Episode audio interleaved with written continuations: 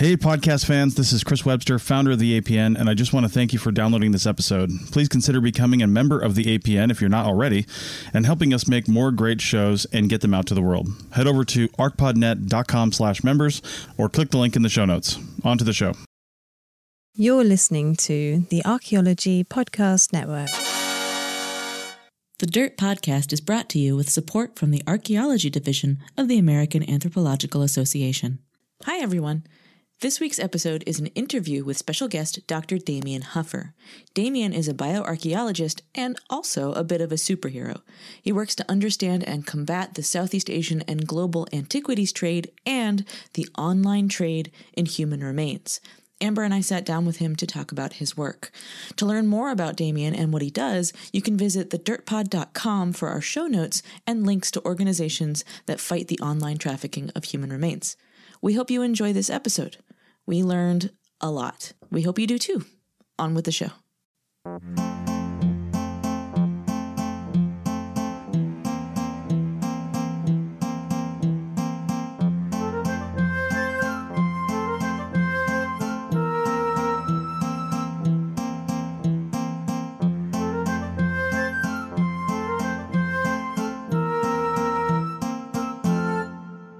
Damien, thank you so much again for talking with us today. Um, we have a number of questions for you, and uh, we'll see where that takes us. So, Amber, why don't you start us off?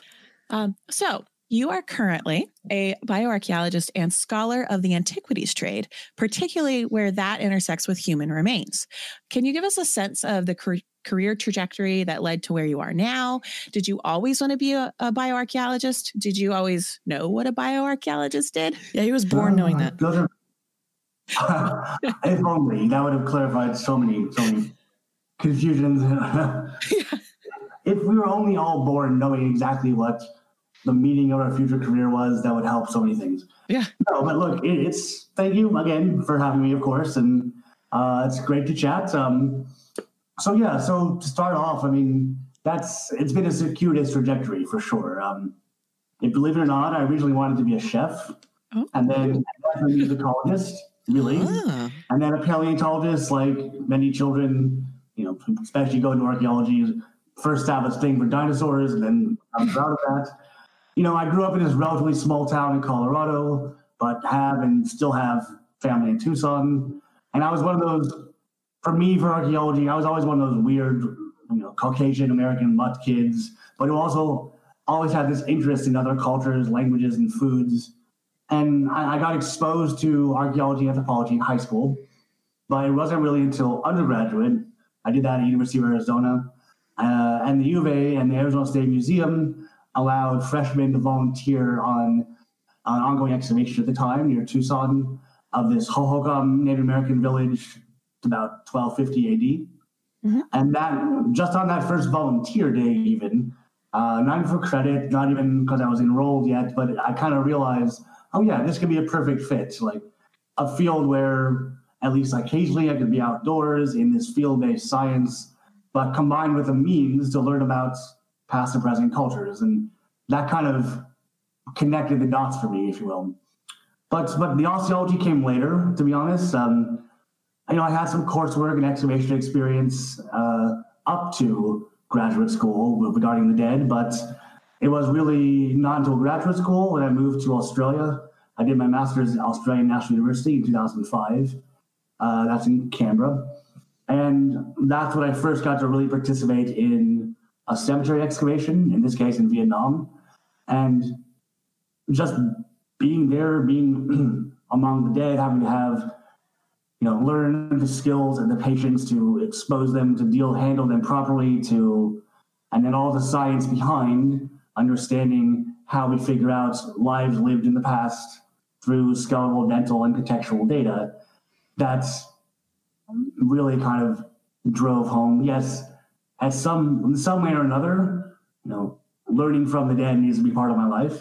But also at the same time, the like that was one strand, if you will. But the other strand was then with the antiquity side, the looting side. I met uh, folks, uh, Professor at ANU and his colleagues in Cambodia, who ran an NGO called Heritage Watch, uh, which still is active. Uh, they gave talks at conferences and to our department and really showed the horror of, in this case, looted out Iron Age cemeteries, prehistoric and historic sites in Cambodia that have become minefields, looked very much similar to what the public is familiar with in looted sites in the Middle East, for example. Right. And I originally tried to work with them to develop an educational learning game, uh, teamed up with some professors, some colleagues Ooh. from my undergraduate days who study educational gaming. We thought we could put together a game about, you know, you know, um, like anti-looting outreach, you know, a message to tourists about why you shouldn't buy antiquities. It didn't go exactly how we wanted to, but that was the the the other strand, the other kind of seed that said, well, I have this connection and I'm learning and I'm seeing examples on the street in Vietnam and in their presentations of what looting is doing to the past in many parts of the world.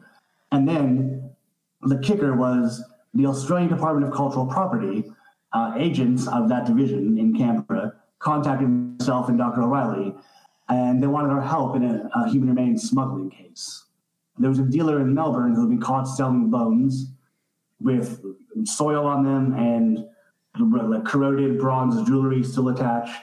Yeah, he was selling online out of his shop on his websites, and he got busted trying to smuggle in two big cases of this.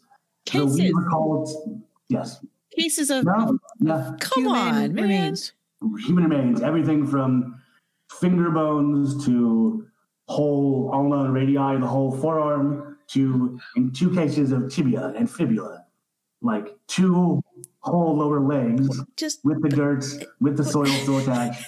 Yeah, and very subtle. Yeah, very, very subtle. subtle. But there it is on, you know, I still have a screenshot of the ads. It was up for a few hundred Australian bucks. It can be shipped internationally. It was, you can buy it online. You know, the guy still has a gallery, even though he forfeited this case immediately because of the nature of what was involved. But Well, and he was just like, "Oh, you got me.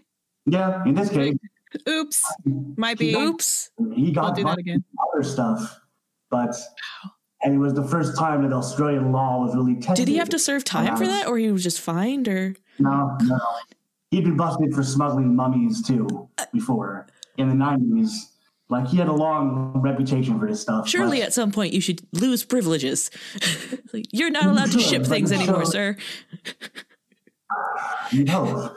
But this was the strength of the case was that it actually at least showed that on really extreme examples, the dealers couldn't fight it. But at the same time, he got away with other stuff. So it pointed out, well, uh, there's a lot of holes in Australian law about smuggling and about antiquities trafficking. You got you need to deal with this. Uh, Yeah. it hasn't really been dealt with yet, but um, right. So, but look, that was like the formative years, but it also involves, you know, in graduate school and then beyond as an RCO archaeologist in training. Really, I've come to realize that I can kind of help this fill this gap in what was known about the global antiquities trade. With the cases like what I just mentioned, I think I was already getting the idea that how the human remains trade works might operate differently than, for example, artifact smuggling out of the Near East under ISIS. Um, Yeah. And I had a blog for a while, also in graduate school. Um, that was with Heritage Watch and with this blog was how I got into and connected to that small group of uh, scholars who study antiquities trafficking as a as a whole.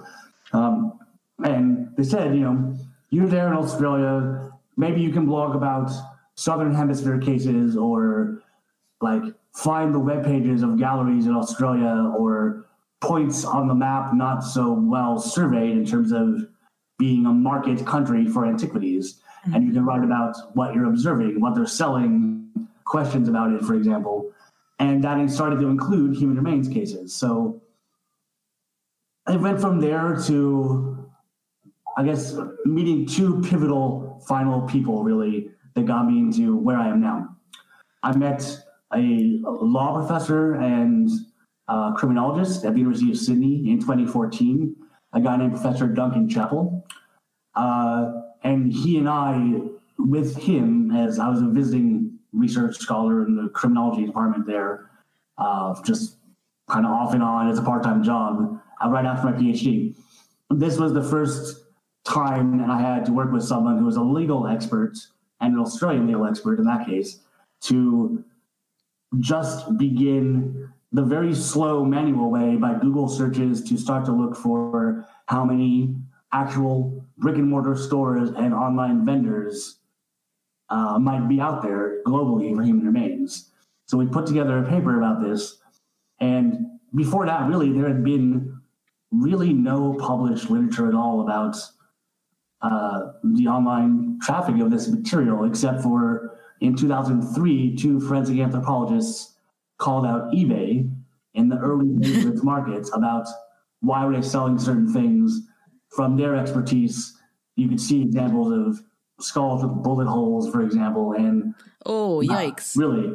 Um, but beyond that, and there was a 10 year gap. We said, well, that's just eBay. We wanted to look at what was what else was out there. And that's from there I got to the Smithsonian, and the Smithsonian work was on paper all about learning isotope methods. And this was working on skeletal collections from excavations and from salvaging from Jordan and Bahrain that the Smithsonian has held for years to decades on permanent loan. But uh, in this case, it was valuable because I also got to meet law enforcement because law enforcement would come by and they want to.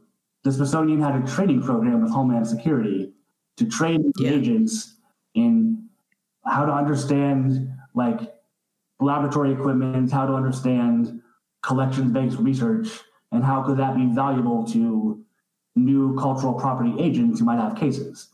So I was Right. honored to get to help with that, but I was still only kind of tangentially looking at human remains in a manual sense. I helped with another case that's ongoing, but the final big thing that really launched what what you have found me as and where I am now really is meeting uh, my colleague Dr. Shawn Graham, who's he's a digital humanities expert at Carleton University in Canada. He's Electric Archeo on Twitter, so you might know him or you might have seen him.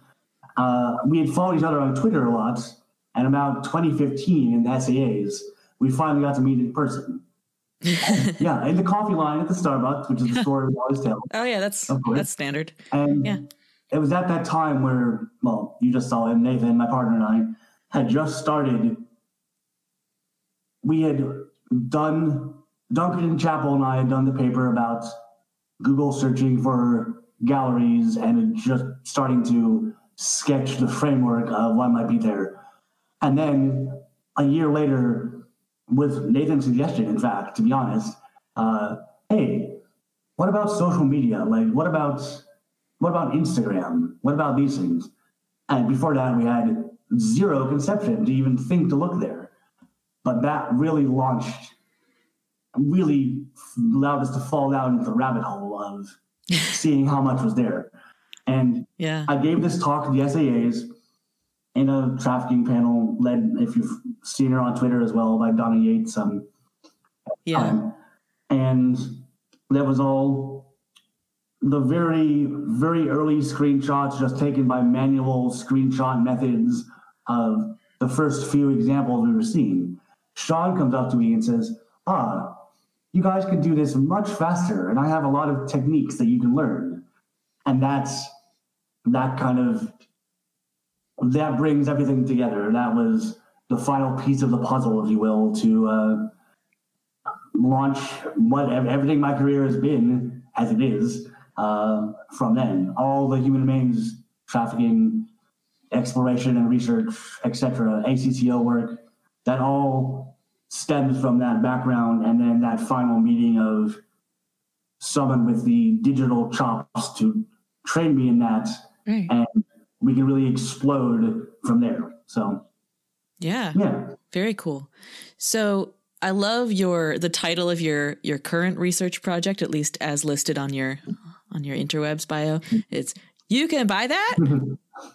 Understanding supply, demand, and authenticity in the human remains trade using data mining and archaeological science. But like, you really can buy that, which baffles me. So, can you tell us some more about kind of the scope of? I mean, you mentioned eBay, mm-hmm. right? You mentioned, but really, well, and you mentioned um, an individual's gallery website, right? Did I understand yeah, that correctly? Yeah. That no, he just like his website, like. Like Joe Smith Gallery, just like totally chill. Galleries in many galleries that have brick and mortar stores and web presences. Uh, yeah, you know. Yeah. So, so what is the scope of the human remains trade? Okay, um, that's a big question. So, yeah, so it seems. The title, that's okay. I mean, everyone asks me that. I go with that. You can buy that, not just because it's like it is the thing I get asked the most by anyone who ever has here's what I've done. But and it's fair enough because it's baffling. It still baffles me, you know, even as a researcher of it, it still surprises me that people actively want to collect this material. Um, so yeah, the title I gave you was that of my most recent two-year project at Stockholm University, but it's generally still relevant. Um, a tiny bit of shameless self-promotion before oh, I enter. Heck yeah! If you want to still, if your listeners still want to um, follow along with the most current manifestations of where all this is, um, can I direct them to? It's all one word: bonetrade.github.io, and that should bring up our website, the Bone Trade Project that Dr. Graham and I have made. And on that, you can see links to open access papers, talks we've given. Oh, perfect, perfect. Stuff that's both uh, contemporaneous with when I was at Stockholm University from 2017 to 2019, roughly. But then more recent stuff as we go further into 2020 and beyond. That's where updates will happen, FYI. Yeah. We'll include that in our show notes. So um, our listeners can either go to our website um, and it'll be listed there.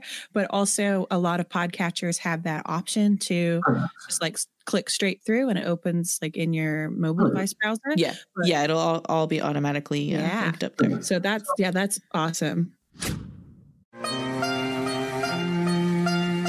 It's Chris Webster again. If you haven't checked out our new parent website, kulturomedia.com, then please do. Kulturo is spelled K U L T U R O, and it's where we promote all of our live events. We've got one coming up in November. Check it out over at Kulturo when it gets posted. If it's already happened and you're hearing this, then as a member, you can go to your member pages and see the event recording. Our live events are always free, but you have to show up during the event to see it. So that's kulturomedia.com for all our live events and more. kulturomedia.com.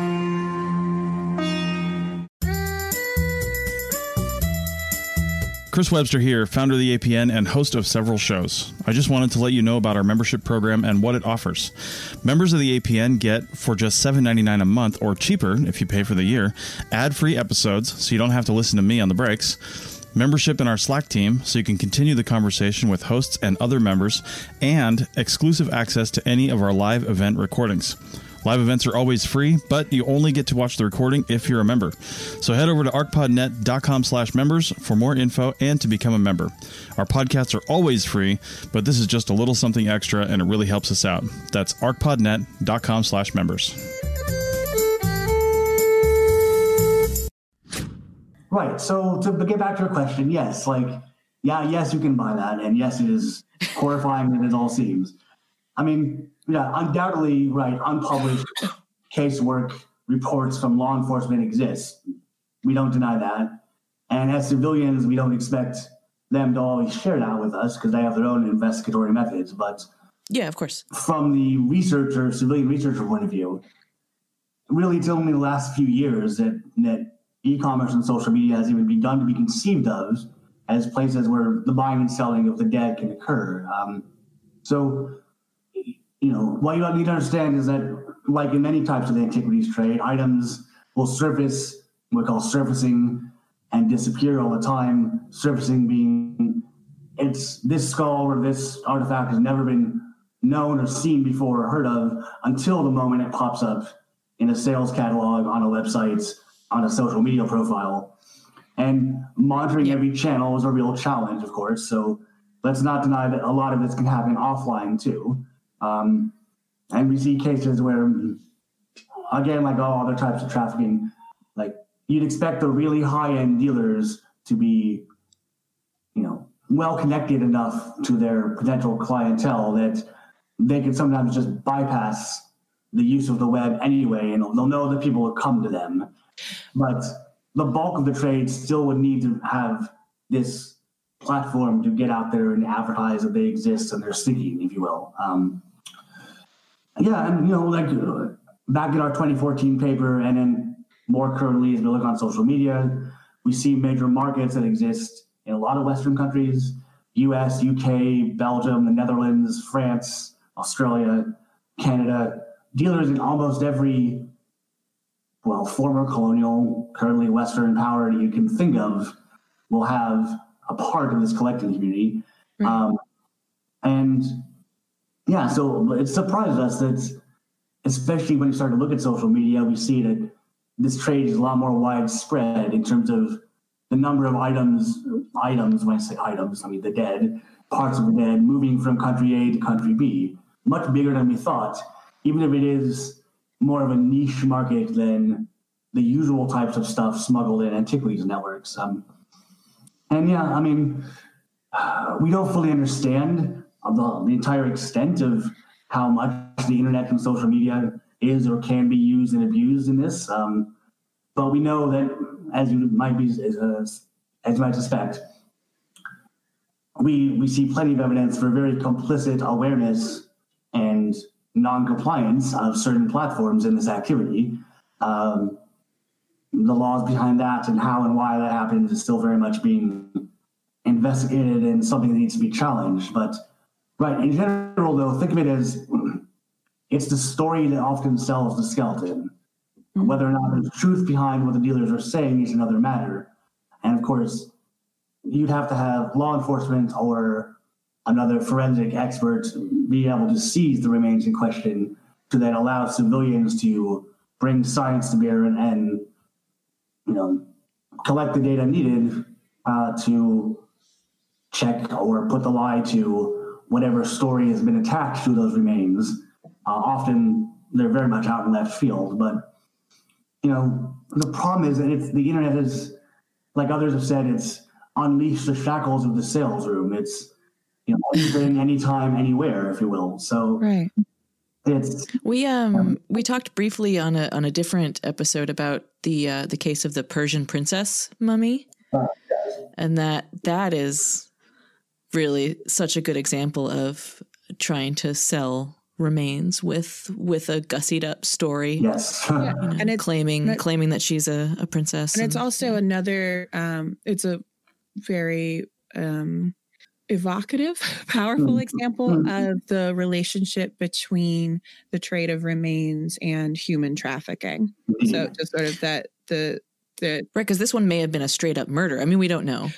And but yeah, so that that's something that um no, I'm I'm thank you so much for bringing up that point. No, that's great. Like the narrative yeah. that that pushes and to some degree pushes these sales. Like yeah, and like many other artifacts, you know, this this was once on the wall of the temple of, of whatever. Of like people can say yeah. whatever they want. Like social media platforms are not in the business of and don't have the they're not tasked with, and arguably nor should they be arbiters of all free speech, obviously. But then the flip side of that is, of course, what do you do with hate speech? What do you do with, in our case, you can say whatever you want about what you're yeah. selling. You can false advertise as much you want. It doesn't have to actually. Yeah, you're not. Yeah. You're not liable for truthful reporting. Exactly. Yeah. These these platforms are tasked with storytelling. Exactly. exactly. And that and storytelling um, is a neutral term. Indeed. You can tell uh, fictional stories. You can tell violent stories. You can tell uh, macabre stories. Yeah. Yeah. That's, yeah. In um, fact, you yes. raise a good point, actually, if I may. Yes, like, please. as we've thought about the ethics of like how to talk about what we're doing about our research, because when you research with, you know, public or sometimes even uh, semi-private group trafficking of material by people, you know, authentically or allegedly engaging in criminal or very suspicious activity, which antiquities trafficking would fall in that category. Like to do that research as a civilian, it has to move into and get reviewed by ethical review boards as expected. But we're realizing that even how we talk about well the data we get, if we call it social media posts, as opposed to what we what we're starting to talk about it now, but most recently is advertisements on social media. We Yeah. draw that distinction between this is an example of and therefore data from someone, you know, using a real or fake name with these human remains, turning it into an advertisement for something to buy and sell via a social media platform to separate it from what most people think of as a social media post is everything from cute kittens to food porn, like take your hmm. pick. It's Yeah. we Instead of, like, I went to a museum. Yeah. distinctly. Yeah. It's like it's like, you know, drug laws if you are caught with, you know, possession with intent to sell, it's something different from, you know, simply possessing drugs. Indeed. But And even that's a whole other department. even selling fake drugs is still a crime. Like Right. Yeah. Right. Um, when our listeners are listening to this, I just looked up. So it was back in um, episode 30, 36 is when we. so long ago. I know. And so actually, it was um, around the, I think about when our listeners will be hearing this, it'll be a year ago. Okay. So Mhm. this was really a That year right. ago that, that we first um, got to know a little bit about what your work is and some of the things that that came forward in your work and then work like yours uh, Mhm. was just completely mind blowing. Like Mhm. just to to think about um, about what sorts of things are um, sold, or what sorts of things are purchased. Oh, purchased. and we talked about that that Vice article about that one awful Well, guy. We'll get that's another question, Anna. Okay, sorry. sorry. I got excited. but um, even in like when you were talking about this gallery that um, there were the there are um, skeletal remains with the dirt still on them and with like corroded jewelry still on them like i found that um, that was very um, it's upsetting and harrowing and and just as a little bit more context for you um, our listeners know um, that we have rather strong views about um, remaining mindful of the fact that archaeological remains are human beings Indeed. and that there is and so when we are doing show notes we include wherever we can comments about whether you will be looking at human remains in these messages Sure. and just to kind of continue in that that vein of respecting the fact that there was a person involved in this that did not give their consent to Mhm. participate in any of this Mhm. um, Right. and um, i'm not we're not here to decide when somebody stops being a person and somebody's like values stop mattering um, but it's something that hearing even having even thinking like this and even like having a project like we have that where we think about this all the time the difference in how i responded to what you were saying with having those skeletal remains with the dirt on them Mhm. when you said, "Well, this guy previously had been busted for um, bringing in mummies," and I was Yeah. like, "Well, yeah, of course." Like Of that's like 'cause it's something that I find like reprehensible, but it is somehow normalized. Like it's something like if you. Maybe because you've heard about the Victorians Well, doing it. well, yeah, and I've like been to a museum, and like I have, Yeah, yeah. so it's something that there is the sort of these are these are the things that you expect if someone were to to do this like of course that's what they do but then like you described something else like later Mhm. in that same sentence Mhm. that i was just like why would why why Yeah. um and so i can Why? and- Yeah. yeah and i can only begin to imagine what you have come across and so i'm Mhm. just wondering um is there something that comes to mind that is the most striking or unusual or memorable or upsetting um object like well artifact I, I don't know or like unit of or, or per- a yeah, person unit. Yeah. that- how, do, how do we that you have quantify yeah, that? that you've seen for sale or you've seen evidence has been purchased is there something that um just really either because you're like why would you like from just sort of the what to the like Mm. oh my god why would you Yeah. Yes, we want to hear your stories. Uh, and you also you raise a great point. Like just the very fact that we have to both as you know interested readers, as listeners, as researchers, think about you know the doing of the research makes us have to think about those who would take parts of the dead or the whole body or you know many other manifestations and turn it by the selling and buying act into things to come things that are commodified which gets to the heart Yeah. of that issue. But yeah i mean that, that's a real kettle of fish question. It's a good question. And like so far by now it's almost become the case of i'm not exaggerating if you can imagine it existing within the world of human remains of various ages or conditions or contexts i'm i don't think i'm exaggerating when i say i've probably seen an example Uh, selling it or alleging they have an authentic example of it or expressing desire for it. Um, and that runs the gamut from circa 1800s Dayak quote unquote trophy skulls with clear signs of trauma, like oh no. anatomy, to mummy parts, feet, hands, to what we think might have been the face of a bog body. Oh, The face.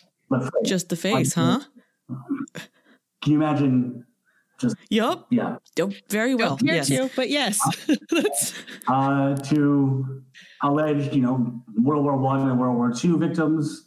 Oh, that's that okay. a couple days ago someone selling um, or posting as you know on their profile in a Facebook group an example of they you know many angles of a skull with fractures with bu- a clear bullet wound through it uh, and there's these oh you know look at these pictures of here's this blunt force trauma here's this there's that.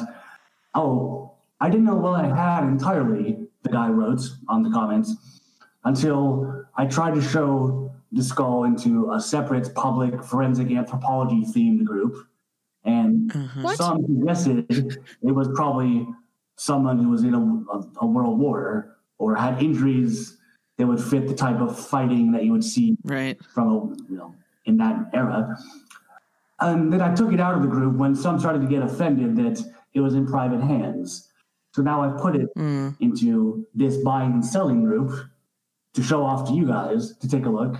Uh, not for sale, but you know, message me if you want to talk. You see that all the time. Uh, yeah, you know, I've seen bones fresh out of coffins. I I've used in a presentation several times.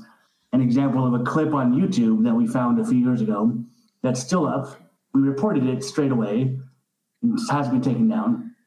Cool. Cool. Cool. Uh, somewhere in India, we think East India, Nagaland, that area, Bangladesh. Uh, you you know, a young young guy, maybe in his early twenties. It's hard to say. You don't see his face much. Um, his friend is on the ground surface filming. He is in a burial cut. It looks to be a, probably a pretty modern burial because you can see like scraps of what looks to be pretty modern clothes and jerseys, but the skeleton is very dirty. And he's just there pulling out the bones, and he pulls up the skull, and it's you know has soil and staining and bits of hair still. And he puts it on the surface. The friend can film it, and they're talking about it, and that's there on YouTube. Um, bones with every kind of pathology you can imagine, trauma. It, it goes on and on. It's and it doesn't get any prettier, to be honest. Right. It's, uh, and that's not even to mention the uh, separate collecting community of those who seek "quote unquote" wet specimens. oh, Nope. Yeah, yep, yep. That is so I'll vivid. that there. that is a vivid descriptor. yeah, there's that market too, all over social Great. media, etc. Um, so yeah, that's a little taste. Um, I apologize to your listeners, but No, I mean it's really interesting. It's just a real bummer. yeah, it is. It's and there's still, you know, plenty of times, almost every other day, and I'm just doing my rounds and checking the usual channels, and I still frequently find examples of that make me say, "Wow, like you can buy that. Why do you want to buy that?" You know, how the hell would you ever desire that? It's Right.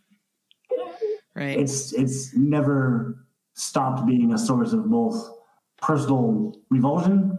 I feel the emotions, but then you also have to take a step back as a researcher and try and treat it neutrally as a Yeah, thing, as hard. pattern, as an action of human behavior. But it still can be stomach turning.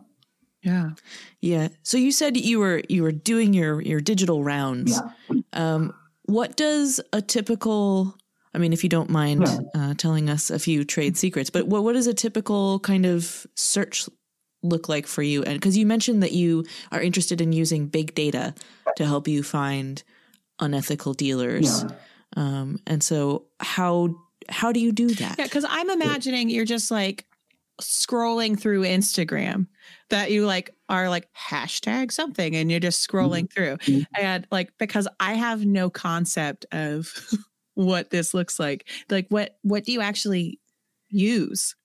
I'm imagining a scene from, you know, a procedural crime drama where you have about 18 Oh, we- screens in front of you and maybe some holograms. We've got we've got Oh, Pauley gosh. Perrette like Yeah. with her multiple monitors. montage. She has much better hair than me, so I Yeah, think well. You're not alone in that camp. Uh, no, I mean that's a great question. Like, I guess I'll approach it like this. So, like I said before, you know, and as other researchers have mentioned, when you think about big data and the internet's effect on trafficking overall, and you know what e- has e-commerce done, and especially then the ballooning of it and the special kind of environments that social media creates. As I mentioned before, you have that unleashing the shackles with a sale room, sales room phenomenon.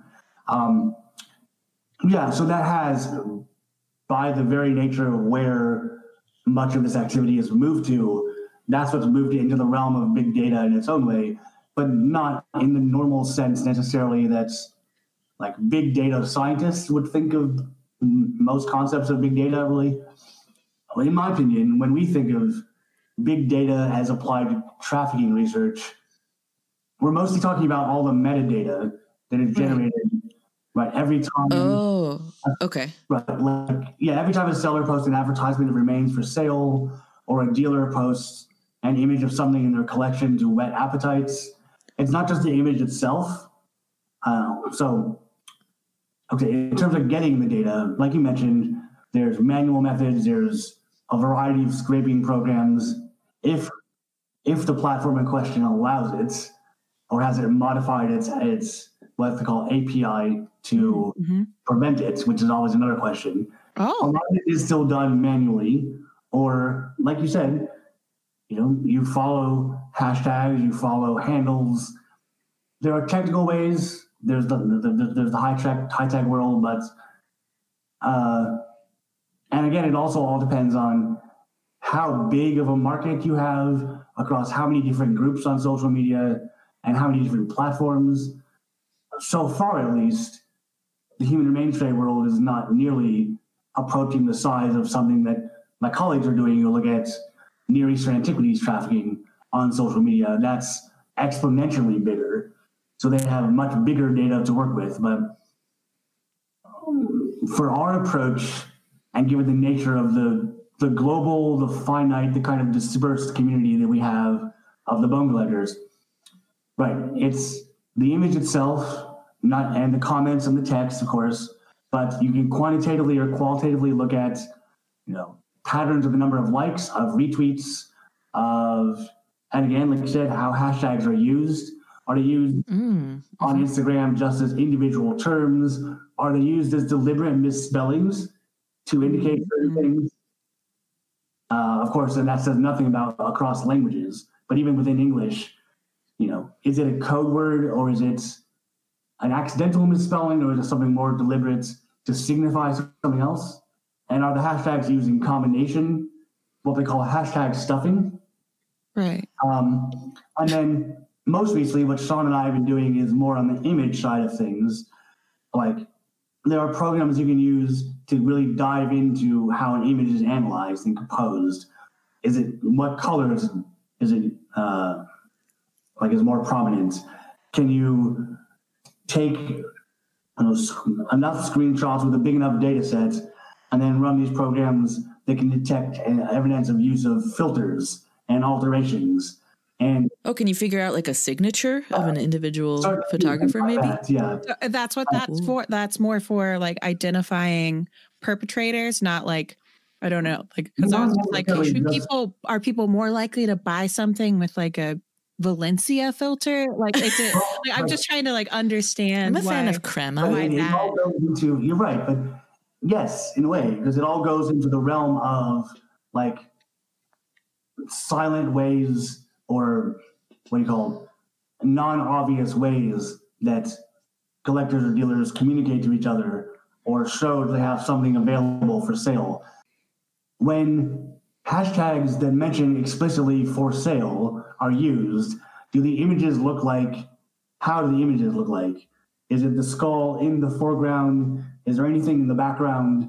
You know, how is lighting used? Is it on a shelf? Is it not? Is it like we want to get at what we call the rhetoric of the bone trade, which is how our, our the grant that we have from the Canadian government that uh, led to the bone trade project. That's how that was the seed that allowed this phase of our research to go on. That's it's not just that we see evidence that people are buying and selling the dead online, but you know how, to what extent, how are they visually and textually communicating in ways that the algorithms of these platforms that are allegedly supposed to track this stuff, Yeah. if they were ever allowed to actually do their job, and if the companies cared, which is another kettle of fish.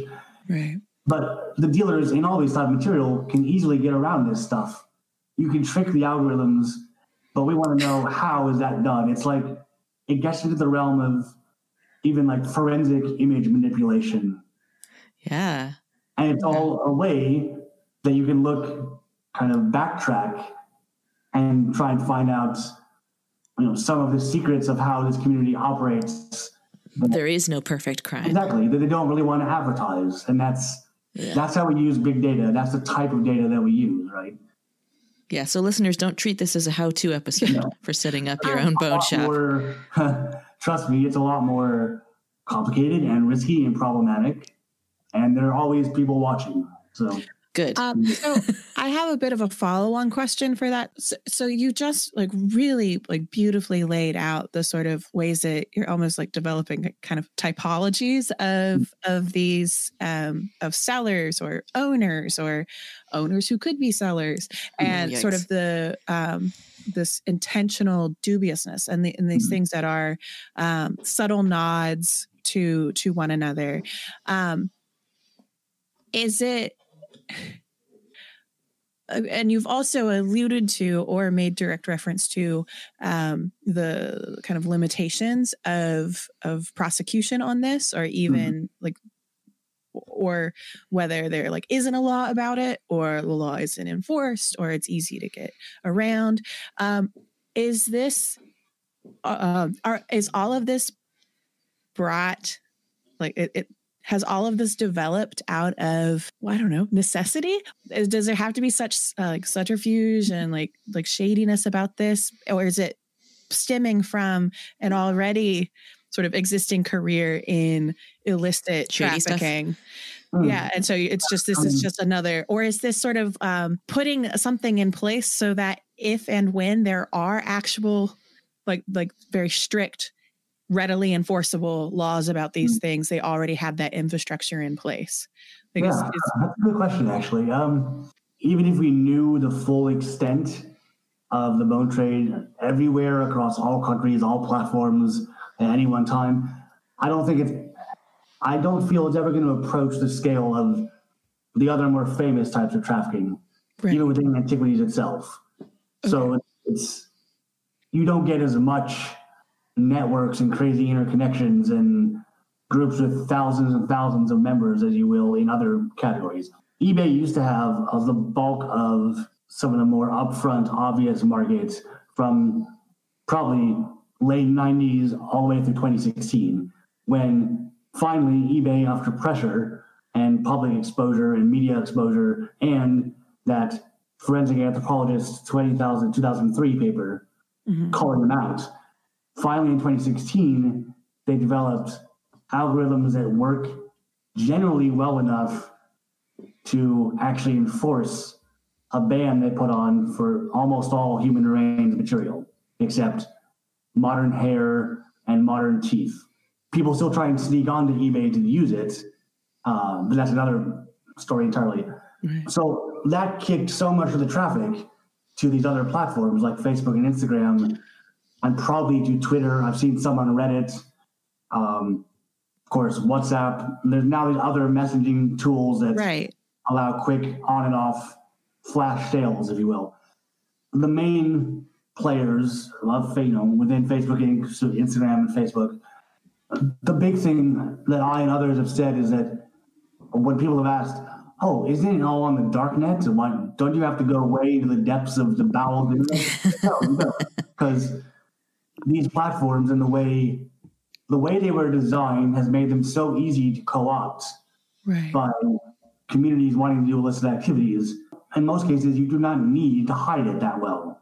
So, like to back to your question, these patterns, these signals we're seeing, to me, are not really out of caution because, with the exception of since 2017, when some of my and Shawn's work actually started to uh, get out into the media, and we publish open access anyway because we believe in that. Right. But then a few of like a couple papers of ours, one especially, was picked up and dropped into by admins and into a couple of these groups, which caused a bit of a freak out. But but they're still there, they're still using it. Instagram, like you know, the prevalence of dealers on that site has kind of gone a little bit in waves recently, but they know that the enforcement is basically nothing. Like they know it's an open field. So I think that all, what I, you know, the the patterns we're seeing, the rhetoric they're developing is to communicate sort of out of caution, but not not caution born of what they feel is necessity. I don't think. Okay. Because a lot of the deals are made in private direct messaging, but they can signify to each other that it's more like if you know what to look for, you know that this dealer who wants to specialize in this material will have a lot more than they have on their profile. Okay. And then if you Yeah. please come and talk to him or her, and you can get the lowdown of the full extent of what they might have coming up or what they could be bartered with for trades, for example. It's yeah, it's Maybe it's a little bit about Right. exclusivity too. Yeah, like you're in a private true. club now. I mean, in in our 2017 paper, which again, if your listeners are interested, it's on our Bone Trade project website or Mhm. in Internet Archaeology, it's the Insta Dead. Yeah, was we that was one of the items that we used as a as a reference Indeed. uh, when we did the script for our last episode, Okay. cool. and Yeah. and we sh- that's in the show notes for episode thirty six. Uh-huh, So we very much appreciate your commitment to open source publishing no worries. uh, because we have a lot of listeners who are not academics and who don't have, or who are academics that just happen to not have access to like institutional memberships Sure. and like subscriptions. Sure. So yeah.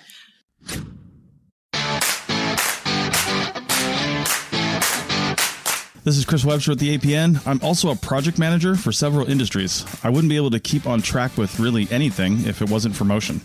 With Motion, I just say what I need to do, how long I think it will take, what sort of priority I think it has, and Motion builds my day for me. It'll even build in breaks because, let's be honest, it's hard to remember to stop to eat lunch sometimes. So head over to arcpodnet.com slash motion for a free trial and a discount if you sign up. You'll kick back a small amount to the APN if you do. That's arcpodnet.com slash motion.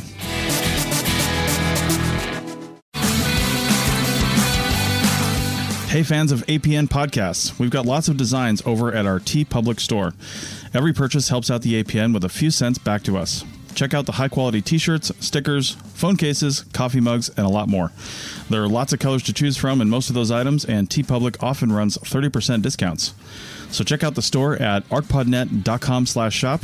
That's arcpodnet.com slash shop and click on the link. Anna referenced a, a guy in a Vice article. Um, and so um, in that last episode where we talked about this, there was a Vice feature that covered an American guy Mhm. named Ryan Cohn Right. who has this his apartment is just full of pieces of humans and and so they have this photo of this like unfortunately like good looking person like and like, let me show you my etchings. yeah like a very yeah like Yeah. sexy goth But- thing Yeah, but like yeah. why But why do you think people are interested in owning parts of other people and so like why? so my my last question my sort of Yeah. like like why why are they doing this is this also sort of this the sense of like flouting taboo, right or like is this something that Mhm. is you certainly have your own work cut out for you. And like but like have you had um conversations patterns? and have you had conversations with other researchers who might be looking at like almost like the the psychology or the sociology of people that want to own bits of other people? You Mhm. talked about this at the top of our conversation with sort of the um the correlation between uh, these traffickings and people who um, live in places with um, imperial and colonial past. Mhm. And I would go so far as to Mm. say there is a connection between those things. Um, right. But but why do people want to own people? why? Well, own dead people like that. Why is that? Why? yeah, How is that a thing? it's, again, it's it's a very complicated question. Like you said, it's the topic of it could be the topic of plenty, you know, of research species and etc. and across you know certain social sciences. But and yeah, you know, I do often chat about this with colleagues studying other types of collecting communities because uh, again, you see a lot of overlap in you know what's known about the reasonings and the motives of collectors. But then, of course, it's not entirely overlap because in my case, they're dealing with the collecting of the dead themselves, which is always going to be different logistically, different emotionally, different psychologically than Ushabtis or bits of papyrus, for example. Right. So, right. I, I think it's, yes, it comes down to, in many ways, both it's this rehashing of these colonial ideals uh, that you know it is a status symbol to show that you have the money and connections and time to collect you know the exotic other basically Mm. but then, Yeah, it's th- something that you don't think of as a person Right. necessarily. you commodify it into it goes from person to part of person you know stripped of any kind of agency or identity to thing to buy and sell and that makes it all right Yeah. But as I've seen plenty examples of uh, people showing off on social media, there are individuals, like you said, with uh, the gentleman you mentioned, uh, and many others who have been collecting the dead for so long, they have you know whole walls of their apartment or house set up as huge modern day Wunderkammer. Yeah. the cabinets of It doesn't seem very welcoming. No, Like if I were to walk into that room, I would be like, and goodbye. right. But but see, you would never probably be invited. Eh, That's true. I have a feeling I would be invited. I have a Yeah. feeling that this is like a Tinder date could end up with me being like, oh no. Right. no, if they're a Tinder date of yours, you just run the other way. yes. but you see over and over again, like what we've noticed is quite different, I think. At least as we've observed it to date so by some of these channels, the bone collecting community is different compared to papyrus or freshly looted antiquities of any type, for example. Yeah. yeah. This was never a community, I don't think, that was born out of or designed to attract the uber rich. You Oh. see plenty of examples in dialogue, in photos of people talking all the time about their, they do it because they love the dead. The, the good ones do it because, you know, we love the dead. We, we, we want to respect, we respect the dead. We would never collect anything unethical. I mean, it's cognitive dissonance to me, but But Like, do they think? Do they think that they are like like Neolithic, like Neolithic people at Çatalhöyük, like putting their like ancestors like in the under in their the floor? floorboards. Like, is it? Do they think that they are sort of the the sort of spiritual uh, Descendant like descendants of of the people who are like honoring the dead by being with them, mm, keeping them around? no, only in the most abstract sense. Ah, okay. In most I tried. cases, It's very Yeah, you tried, Amber. Good job. They're not collecting their own dead. They're collect usually collecting Other cultures. very much the dead of other cultures or times or places. Yeah. Anyways, Right. Okay. you see the one thing you see in common across a lot of collecting communities, including the dead, amongst some collectors at least, is the collectors like mythos. The collectors as heroic saviors, if you will. Mm. Common dialogue from Shabtis to orchids to papyrus to the Western collecting community who is around the world, connects by social media and other means. We want to collect this material because we think it is something under threat, whether it is or not, or we think, you know, the people who are its descendants, real descendants in the home countries, can't take care of it. That's more common for antiquities. In our case, it's a lot of dialogue of, well, you know, we can find the osteology textbooks and the articles, and, you know, us collectors, we can study human remains just as well as professional academics. Those academic nerds, like, how dare they, you know, build careers from the excavation and museum or laboratory based study of properly curated remains, we can collect the dead ourselves and do the same thing, and we'll we'll know as much as they will. So is it is it like a perversion of the concept of of fighting back against gatekeeping? Like, do they Yeah, feel that, yeah, that oh, yeah. professionals Hmm. are being elitist Yes, very by much, with it by their ethics and their their training? very much so. Oh wow! But you see that, but then the other side of it is, like I said, plenty of examples of, you know, I have a small collection. You know, I'm just a minor player. I have a few skulls. I love death. I respect the dead, but I want to sell this because I really need to pay my bills. Mm. Literally, like Mhm. you see that kind of thing where it's this is a community that operates on a variety of different socioeconomic classes. I think, as opposed to the usual antiquities collecting community, which is for the longest time, especially before the internet, but even still, has tended to hit the upper echelon of society more, who can afford the often very, very expensive prices that authentic looted items, well, authentic items, many of which would be could be freshly looted, say out of the Middle East, can fetch on the market hundreds, thousands, tens of thousands of dollars. You rarely see those prices, whether it's social media based or gallery based. You don't see that that often at all on the bone collecting community. It's a different, it's a different sphere. On to crime uh, well, and crime fighting. Continuing with crime. well, yeah, continuing with crime and, and moving on to uh, your superhero identity. Um, can you tell us a little bit about the Alliance to Counter Crime Online, ACO? How did it start and how did you get involved? Uh, well, we started in late 2018. Um, our executive directors, who were originally and are still founders of an organization, an umbrella organization called CINTOC, which is the Center for Illicit Networks and Transnational Organized Crime. Um, They basically just come about because they reached out to experts in a variety of trafficking research specializations, not just in academia like Shawn and I, but in the policy world and in NGOs and beyond.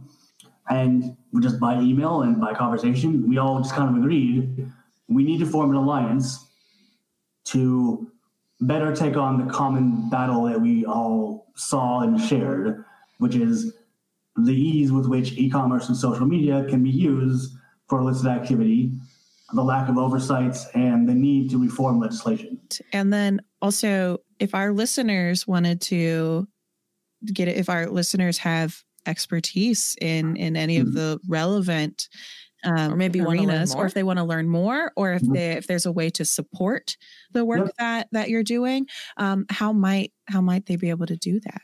Sure thing. Um, yeah, we do that in a variety of ways through through research, through advocacy, through you know we we are also on social media, even on Facebook and Instagram, and on Twitter at Countering Crime, for example. Through we have a lobbying arm, we have a variety of tactics, if you will, um, research, but also working to connect that research to policy, if you will. Mhm. Uh, but to for the public, if the best way to get involved is really by visiting our website, which is counteringcrime.org. That's one word, countering crime. Or we're on Twitter at countering crime. Uh, you can keep up with our work. And on the website, you can see our various petitions that we often run. Um, these will go to select relevant members of U.S. of the current U.S. Congress in the relevant committees that deal with, you know, technology, uh, e-commerce, etc., uh, in which we are trying to actively show that the public sees and cares about the work that we're doing, and also has an interest in reforming the laws that govern tech. Uh, and then, of course, then on that same tech, you can also like us, follow us. The more that the public, you know, boosts us on the same tech that we've been talking about, uh, it also helps the group as a whole and our work get traction in its own way. So, so if if you could, um, you know, imagine an ideal world where the right types of legislation are starting to be put in place to protect remains of you know human remains wherever and and from whenever um, what would that kind of what would that look like sure um, i'll give you the general answer because i think thank you anything any of our members have been tracking from sex trafficking to wildlife to antiquities remains drugs etc um, so collectively we believe that ideal legislation fundamentally will make it illegal to host criminal activity online, full stop. So that tech platforms basically they must become responsible for removing criminal content from said platforms. Uh, yes, this laws then by legal efforts will make tech platforms less profitable, but that's why these platforms are fighting it. So yeah, if you can see, we want this legislation to strip their ability to fight it, which will also, in its own right, make the internet safer for all of us who use it. If it's illegal offline, it should be illegal online. Is yeah. the Yeah. general motto that we're using here. Very, very and some reasonable. areas there are areas, of course, but we're not talking about the, the antiquities trade and human remains trade, even human remains trade. Some will say to us, why do you really care about that? That's a victimless crime, which of course I think we all Sure isn't. that's not the case in the slightest, but but then they point to things like sex trafficking or drugs where the public can obviously see front and center a victim, the user Yeah. or the trafficked person. Mhm. So we're saying, well, laws that can address all of this collectively without wiggle room or loopholes is the is the goal. you have chosen yourself a project yes, it is project for sure. yeah But we are committed to fighting it. So Yeah. Yeah it's oh it's very admirable Thank you. Thank you for you're welcome. You're welcome. for bringing bringing us on Thank this, you for the work that you do. Yeah. Well, thank you for your work. Thank you for your time. But our last two questions are um, questions that we ask all of our um, interview guests, and so it's really fun to see um, how people who do anthropology, uh, how they can have such widely um, varying answers. Mm. So Yeah. this is so this. This these are these are more fun these are than well, I mean, if, if you want to have an answer that isn't fun, that's fine too. oh yeah oh, sure yep no pressure to be fun Uh, Um, so, to you, what is the best thing about anthropology? Well, I mean, yeah, look, anthropology as a whole, I would say what's always attracted me to it, and I've, as I've learned more about it as I've gone on, it's so flexible. All the different areas that hide, not just within each of the four, you know, US based subfields, but as a concept of the study of humanity as a whole. Like, I always like the new ways that its ideas and principles and its worldview, what it teaches us as anthropologists, even archaeological anthropologists, how we can use these to address issues like what we've been talking about that some of the discipline's founders would never ever have conceived of even that and yet it's a constantly malleable tool that can be by its very flexibility so increasingly relevant for modern times i think. It has dialogue with the other social sciences and humanities and it's such a good field for interdisciplinary interdisciplinarity anyway.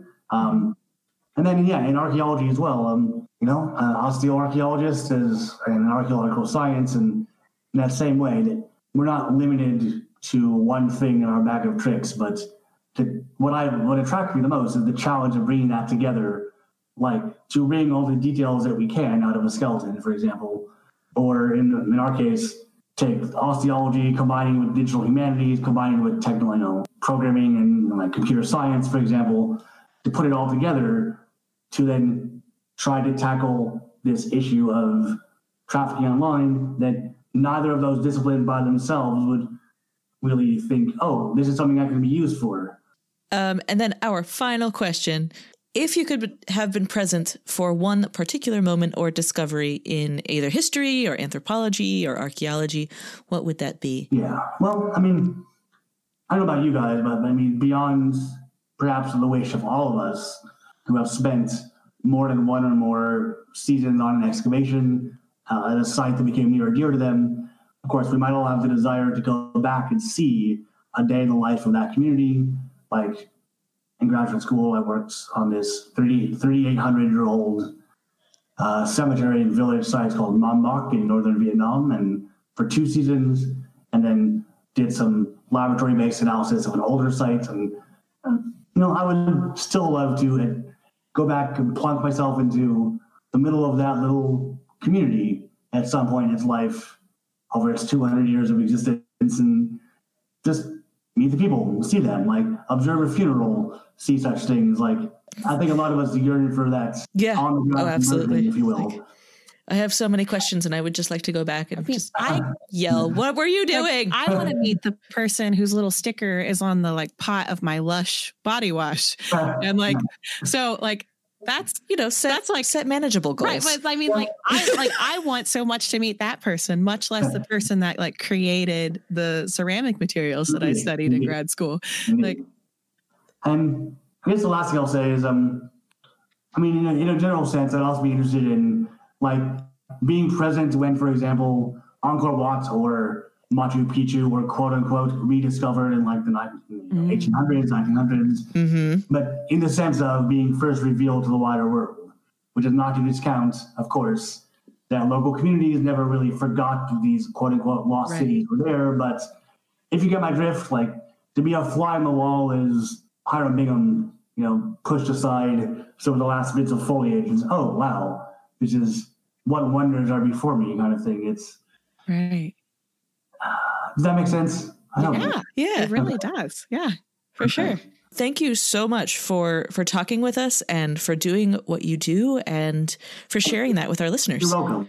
It's my pleasure. Thank you for Yeah. having me. yeah we got we had a lot of um we had a lot of positive feedback um and interest in in that episode when we did it the first time and so it's just On on curating human remains. Wow. Yeah. yeah and and so it was it's just such an honor to to bring in the person that was was really the know. the Well, Celebrity guest. that's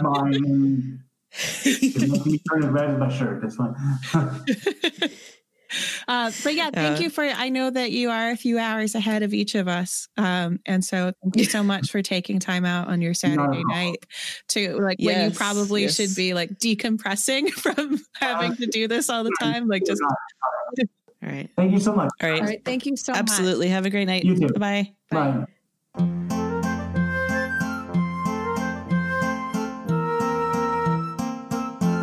This show is produced by the Archaeology Podcast Network, Chris Webster and Tristan Boyle in Reno, Nevada at the Reno Collective. This has been a presentation of the Archaeology Podcast Network. Visit us on the web for show notes and other podcasts at www.archpodnet.com. Contact us at chris at archaeologypodcastnetwork.com. Thanks for listening to this podcast. Please consider leaving a review on your favorite podcasting app. You could also consider becoming a member so we can keep content like this free and available to all. Check out pricing and info at archpodnet.com slash members. Thanks again and have a great day.